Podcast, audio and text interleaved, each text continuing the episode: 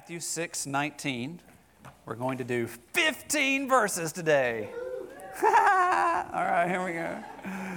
Matthew 6 19 through 34. We're going to have a long talk today about your stuff. Yeah, your money.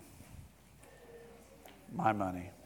Okay? Matthew 6 19 through 34 today. So, weird economic times, aren't they? Right? So, we've now had two quarters in a row of GDP contraction, but hiring is really great in some places. Inflation is really weird, high. The coffee that I used to buy is $6 higher than it was this time last year. Same coffee, same size, $6. And I'm talking about Dunkin' Donuts, okay? That's, people are spending money, but that's partly because of inflation. Like, it's just weird, right? It's just weird. And one of the results of this weird climate is that we don't quite know what to do with, like, it, it paralyzes you when it comes to like what to do with your resources. Like, so if you've got cash savings, or if that's 50,000 or 50, like it doesn't, doesn't really matter. Like, where do you put that, right? So I, I had a, um, the, the, the people where all our it's like Merrill Lynch or Merrill Edge or something like that, you know, the Bank of America group or whatever that has all of our has our savings, sent me an email like, and he was like, hey, if you've got some idle cash, um, I've got a great savings account where you can earn 1.17 percent. I'm like, dude, you probably ought to update this email. Uh, like that's not great, you know, because it's losing nine percent right now in inflation. Anyway, it just it's it's weird. Now, so if you figure it out, I'm accepting recommendations. All right. So if you've got an idea, I'm, I'm willing to hear it. I'm considering all opinions. Behind the question of what to do with our, re, with our financial resources in this environment is a, is a deeper question. Or uh, maybe it's better to say this opportunity that we're, this thing that we're in economically is an opportunity to ask a deeper question, and it's timely coming from this text today, which is this what should my attitude and my actions be to my possessions, regardless of the environment, of the economic environment? What, sh- what kind of, if anything, uh, if anything, a um, circumstances like this will expose what your attitude and actions are to your stuff. Okay, so it's this is perfect text. It's great. It's great timing. We all need to we all need to wrestle this because money and possessions are an ever present reality, or sometimes not enough present, sometimes too much present. But it's a topic that you're going to take all the way to your grave, okay? But it stops there. But in the meantime, here's the question we want to answer today What should our attitude and actions be toward our possessions as citizens of the kingdom of God? Okay? That's, that's the question we're going to ask, ask today, and we're going to answer it because Jesus gets super practical. I love it. Okay? Number one, the first thing that we need to do is understand the very temporary nature of what we're talking about. Your bank account, your house, your apartment, your possessions, your all of that is temporary. It is temporary. Look at verses 19 through 20. Jesus says, Don't store up for yourselves treasure on earth, but store up for yourselves treasures in heaven. And here's the part that I want to emphasize first where neither moth nor rust destroys and where thieves don't break in and steal. Okay? So when it comes to stuff, okay, when it comes to your possessions, there are a lot of filters that we use to determine the value of that stuff. Okay? So, for example, Trey is, is going off to, to college, and one of the requirements of being a student uh, at at, at Samford is that he have a suit. Okay, a suit, a really nice. He has to have a he has to have a suit. All right. So whether that's a semi-formal event, y'all remember all this stuff if you got to go to college. Uh, you know, giving a business presentation, he's got to have a suit on. He's got to have a suit. Okay. Now I've been down this road before with myself and with him, so it wasn't like a super slow or laborious process finding a suit. In fact, it was here's one that's on clearance at Joseph Bank on my phone. Let's buy it and hope it fits. Okay. But, the, but we did consider a few things, right? Like it needed to be wool, it had to be kind of nice looking, but it didn't need to be shark skin. That's not really Trey's personality, right? It needed to be dark, dark gray, dark blue, or black, not, you know, and it needed to be solid. It couldn't be a pattern or a plaid or a stripe or something like that. It needed to be slim fit for obvious reasons. It needed to be, you know, under a certain price point, like so it's not Italian. Um, but it also needs to last, you know, a few years. Like it needs to have enough quality and style. Like so, there's these these criteria, right? But it's that last one, right?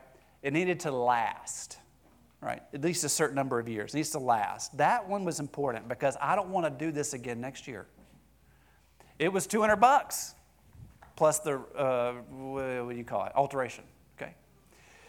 Which sounds like a really good price for a great suit, right? Right? I just bought our third dishwasher in the last five years. I hate buying stuff like that over and over and over again. Like, what kind of dishwashers are we buying? I thought they were pretty good, actually, when I bought it. They're not built to last. Our disposal went out on our house. It, that one had lasted forever. He's like, I'm going to tell you, this one lasted like 15 years. He's like, this now it's rusted through. I'm going to put a good one in. It might last five. Like, that's the way things are made, he said, to last. Okay. You want things to last. But the, the, but the problem is, even the things that really last, Jesus says in verse 19, don't last. So, the, the biggest financial decision you make, the biggest decision you make out your possessions, they, I get it. They are, it's real, it's weighty, you want to be wise. We're going to talk about all that in a little bit. But we first have to understand that moths eat through it, rust, that they decay, that they don't last, they are temporary. Not just because you don't last that long, but because stuff just isn't going to last. Okay? You understand? Just sit in that for a second. Sit in the fact that this, your possessions, your bank accounts, they're not, it's not forever. It's not. And what's really awesome is that you're made to think about forever.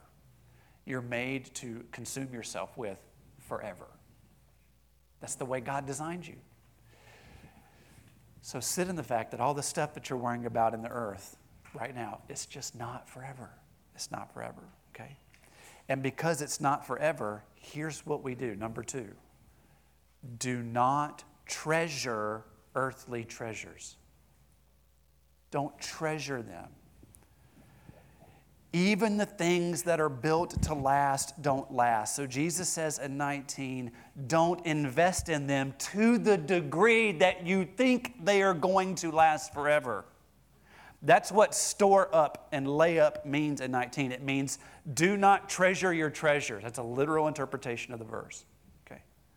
So in Jesus' day, and in this immediate context, there, there are two things that, that you need to remember when it comes to interpreting this, these verses. First, Jesus is talking to people whose audience was really poor. I mean, really poor. They lived hand to mouth every day. Okay?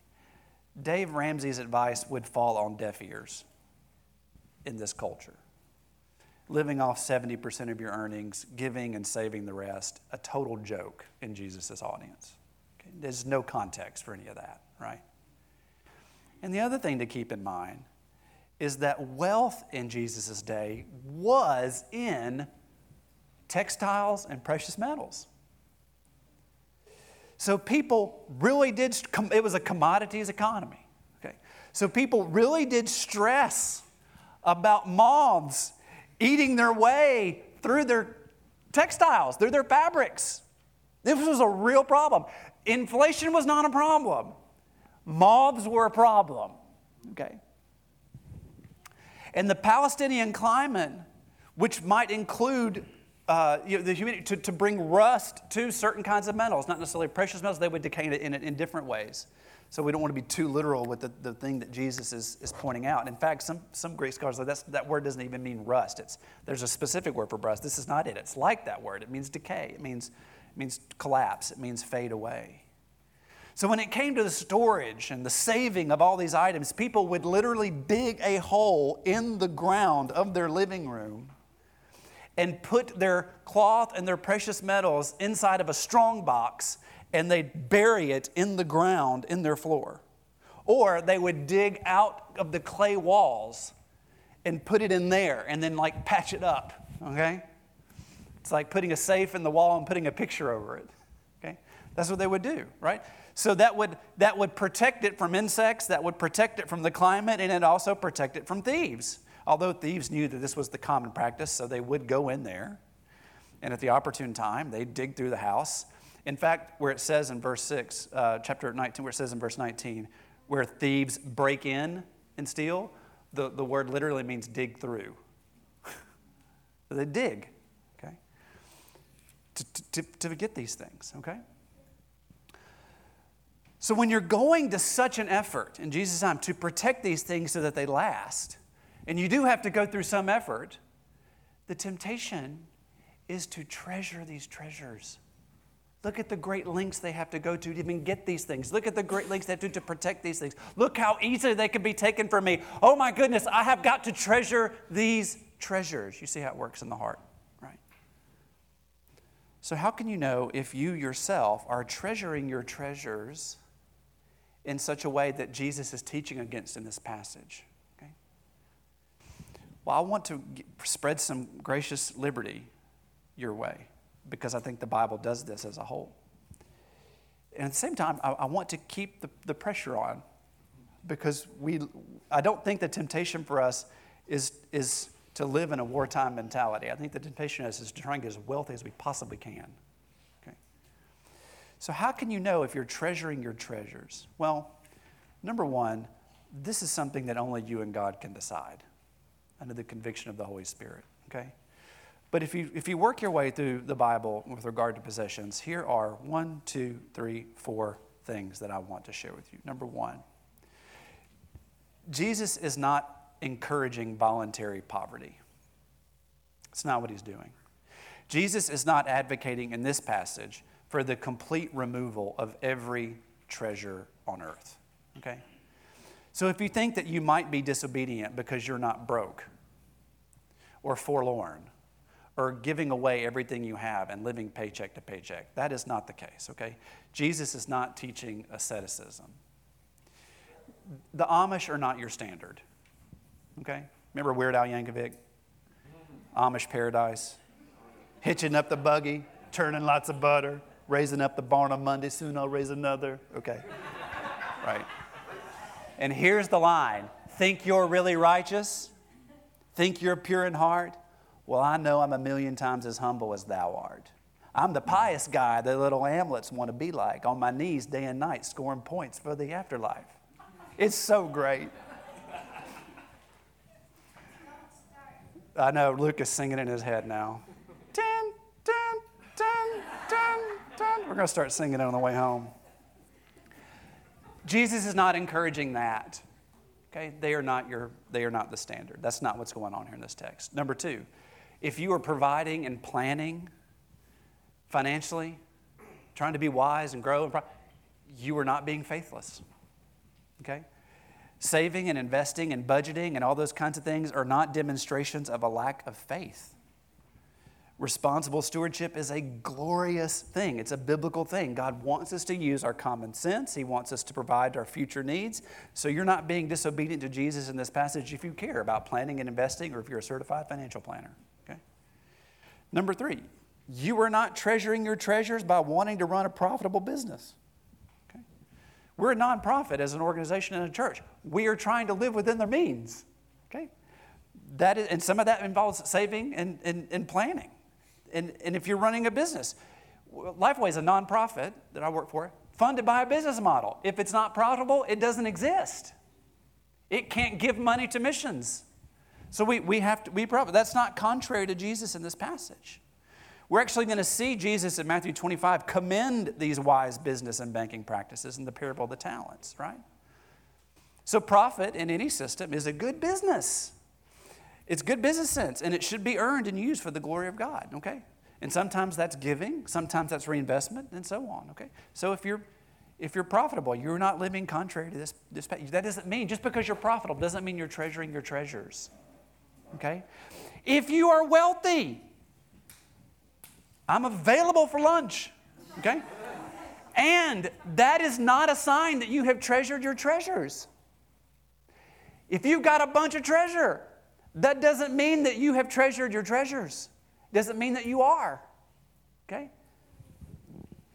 You can be really poor, as most of Jesus' audience was, and treasure your treasures, which apparently they were.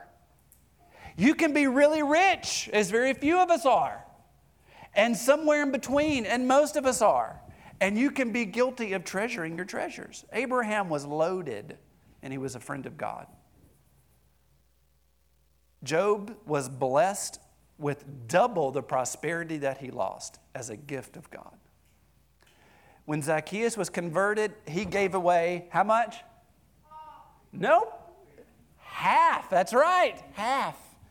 Promising to repay four times the amount that he had cheated, which means he had plenty left over. Okay. But he wasn't treasuring his treasures. Joseph of Arimathea was a disciple of Jesus, Matthew 27. God allowed him to keep his wealth so he could provide service to the Lord Jesus. So, how little or how much we have is not a sign that you're treasuring your treasures. None of those things are necessarily a sign that you're treasuring your treasures. It's a heart issue. And that will manifest itself in all kinds of tangible ways, but those tangible ways may or not be pointing to the heart issue. Okay? So, Jesus says, Do not treasure your earthly treasures. I don't know what that looks like for you, but you and the Lord and the conviction of the Holy Spirit can know the difference. Okay?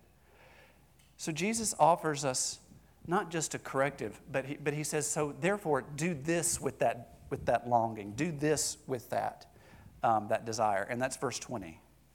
Store up for yourselves treasures in heaven. So it's not just don't treasure your earthly treasures, it's do treasure heavenly treasures in verse 20.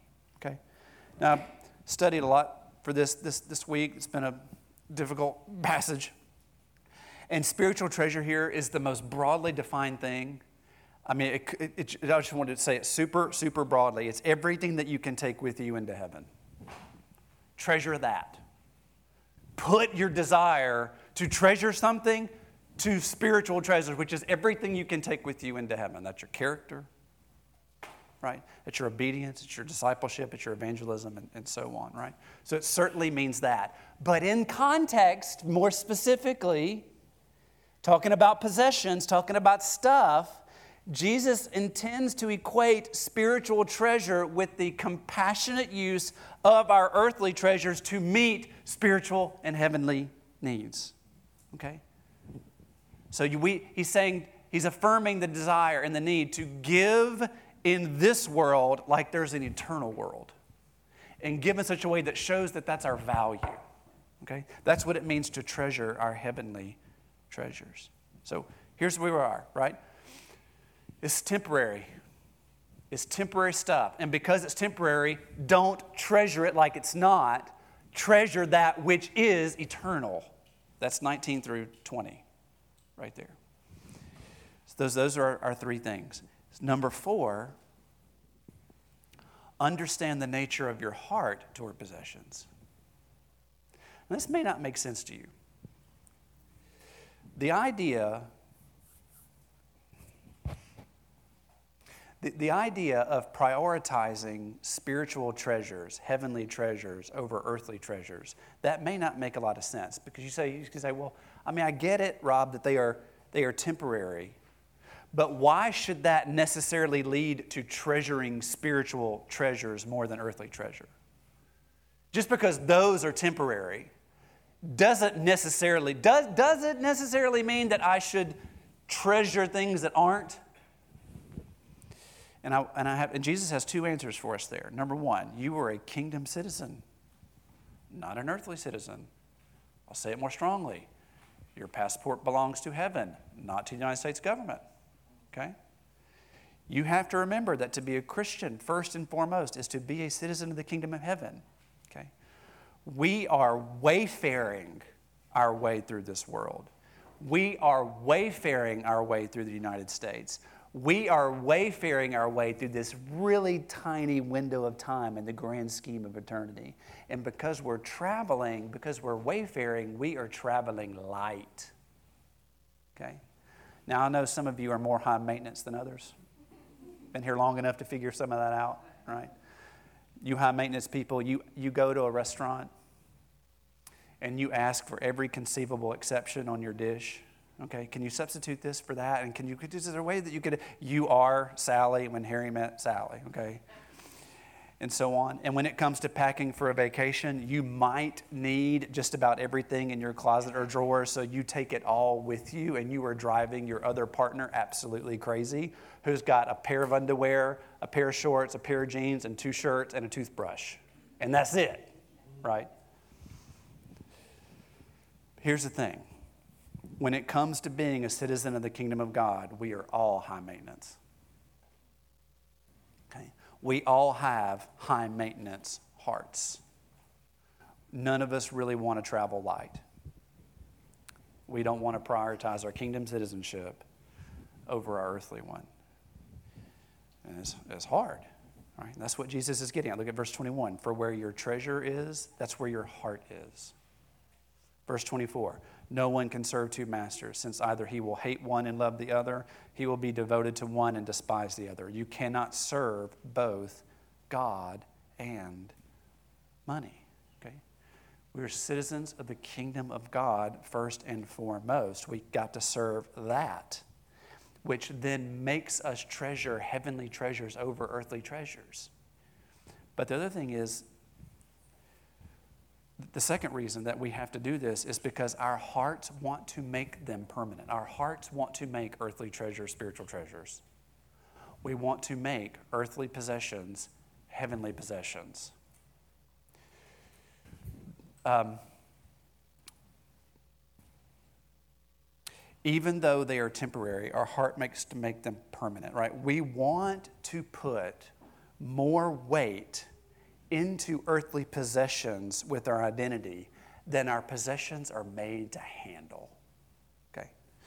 Um, so we, when, when COVID hit, we began just quite naturally, following Holly's lead, to uh, rejuvenate our backyard, which, as we are now experiencing all the fruit of that labor three years later, it really needed it, right? It really needed it.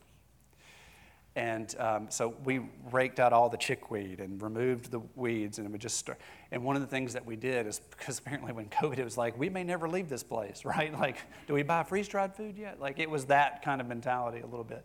And we put some some posts out um, near the creek in the back of the house, and we put um, ham- a hammock there. Now we didn't buy like a, a big cloth a roped hammock or even one of those. We bought the the, the twenty dollar.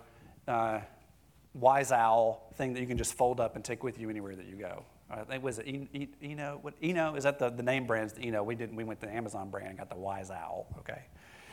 Um, you know, so uh, so comfortable. So it just hangs out there and it's waterproof, dirtproof, whatever. You can just fold it up, take it away. You can put it anywhere with you. I have friends that carry them everywhere they go because they can do their work at parks because they don't have lives, and um, or children or relationships or burdens. I don't know what they have, but they're they're, they're literally like in heaven every day. It's how nice to be Gen Z, but. Um, so, they, but they do this. So, the, so the, the kid, we're lounging, we use it for a little while, and then it turned not into a hammock, but into a swing, right? So then I've got four children under the age of seven swinging on it at the same time. And guess what happened? It's just ripped right down the middle and, and broke, and I've got injured, semi injured children on the ground, right? Because they were putting more weight into the hammock than it was designed to handle and using it in a way that it wasn't designed to be handled. Folks, this is what we do with our earthly treasures. We put more weight on them than they're designed to handle by worshiping them by idolizing them, by treasuring them. Okay? Now, here's the tricky thing you can obsess. This, this, this idolatry of stuff manifests itself in two ways. You can see this in the text. Verses 19 through 21, the, the worship of our stuff manifests itself in the form of accumulation. Do not store up for yourselves. But the other way that the worship, the idolization of possessions manifests itself is we worry about them. We worry about them. That's what Jesus is getting at in verses 25 through 34. I tell you, don't worry about your life, what you will eat, what you will drink, about your body, what you will wear. Isn't life more than food and body more than clothing? Consider the birds of the sky. They don't sow or reap or gather into barns, yet your heavenly Father feeds them. Aren't you worth more than they? Can any of you add one moment of his lifespan by worrying? And why do you worry about clothes? Observe how the wildflowers of the field grow. They don't labor, spin, thread. Yet I tell you that not even Solomon in all his splendor was adorned like one of these.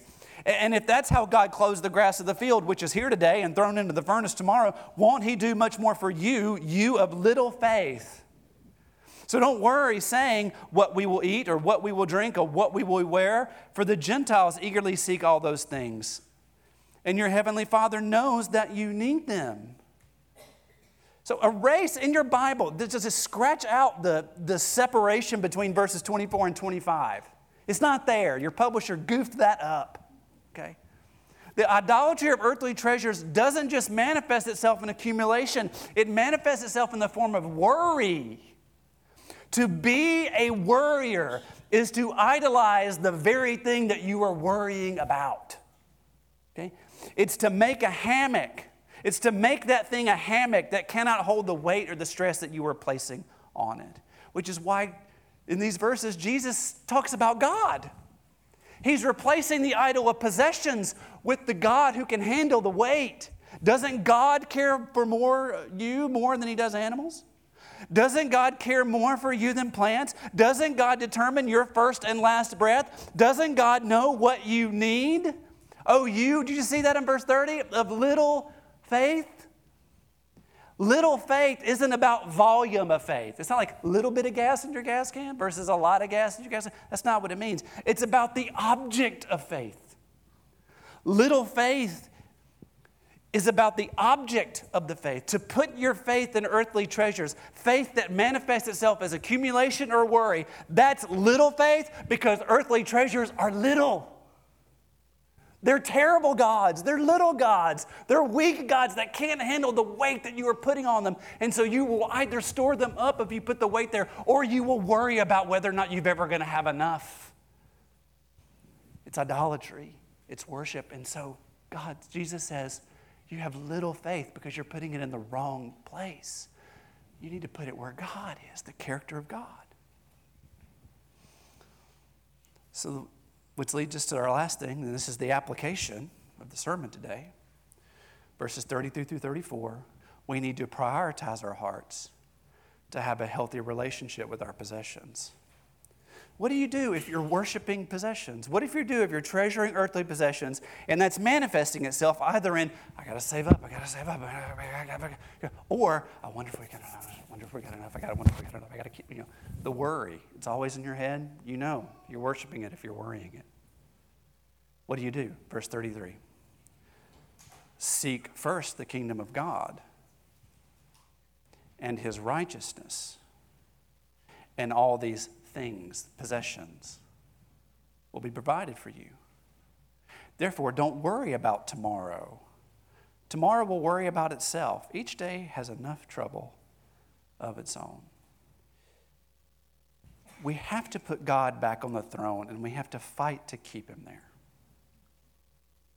And if we do that, we'll have a really healthy relationship with our earthly possessions.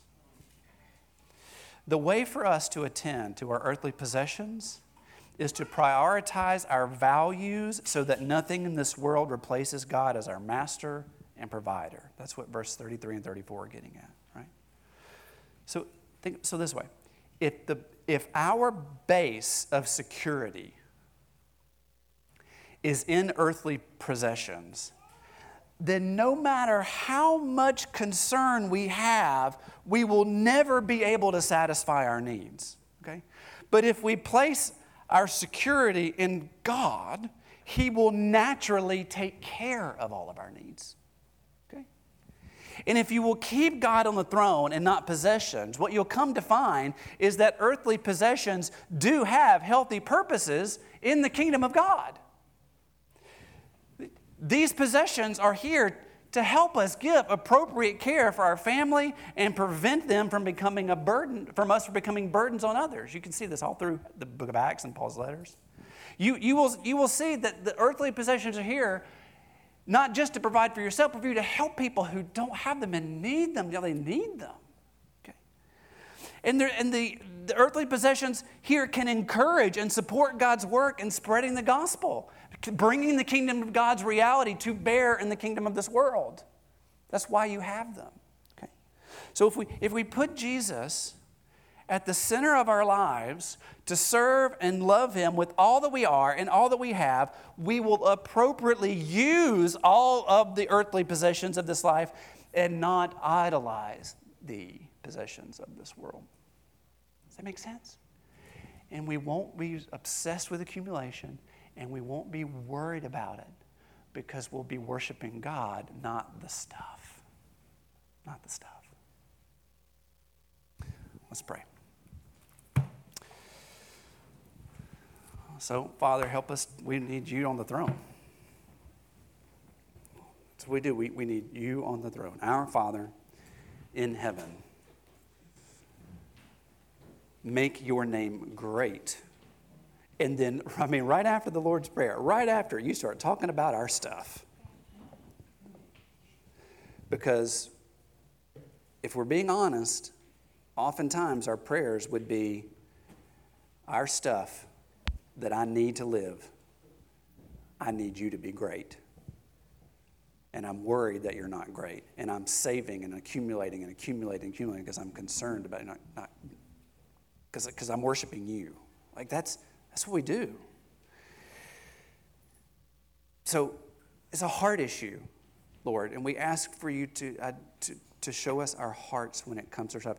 It's not about a number, it's not about investing, it's not about that. It's about the heart. So show us our hearts. Break us to contrition. Bring us to a place where only you and you alone are on the throne and then satisfy us with yourself, with your righteousness. Help us to seek that first. And then experience the blessing of you just taking care of us. And you may want to give us, you may want to give us $3,000 in savings and lead us to a life of faith. And you may want to give us $30 million in savings and lead us to a life of faith. None of that matters because only you will satisfy. And whatever you give us, may we use it to the glory of your name in this world to provide for the needs of others and bring the kingdom of God to bear on this, in this place through this church and through our lives. And we ask it in Jesus' name.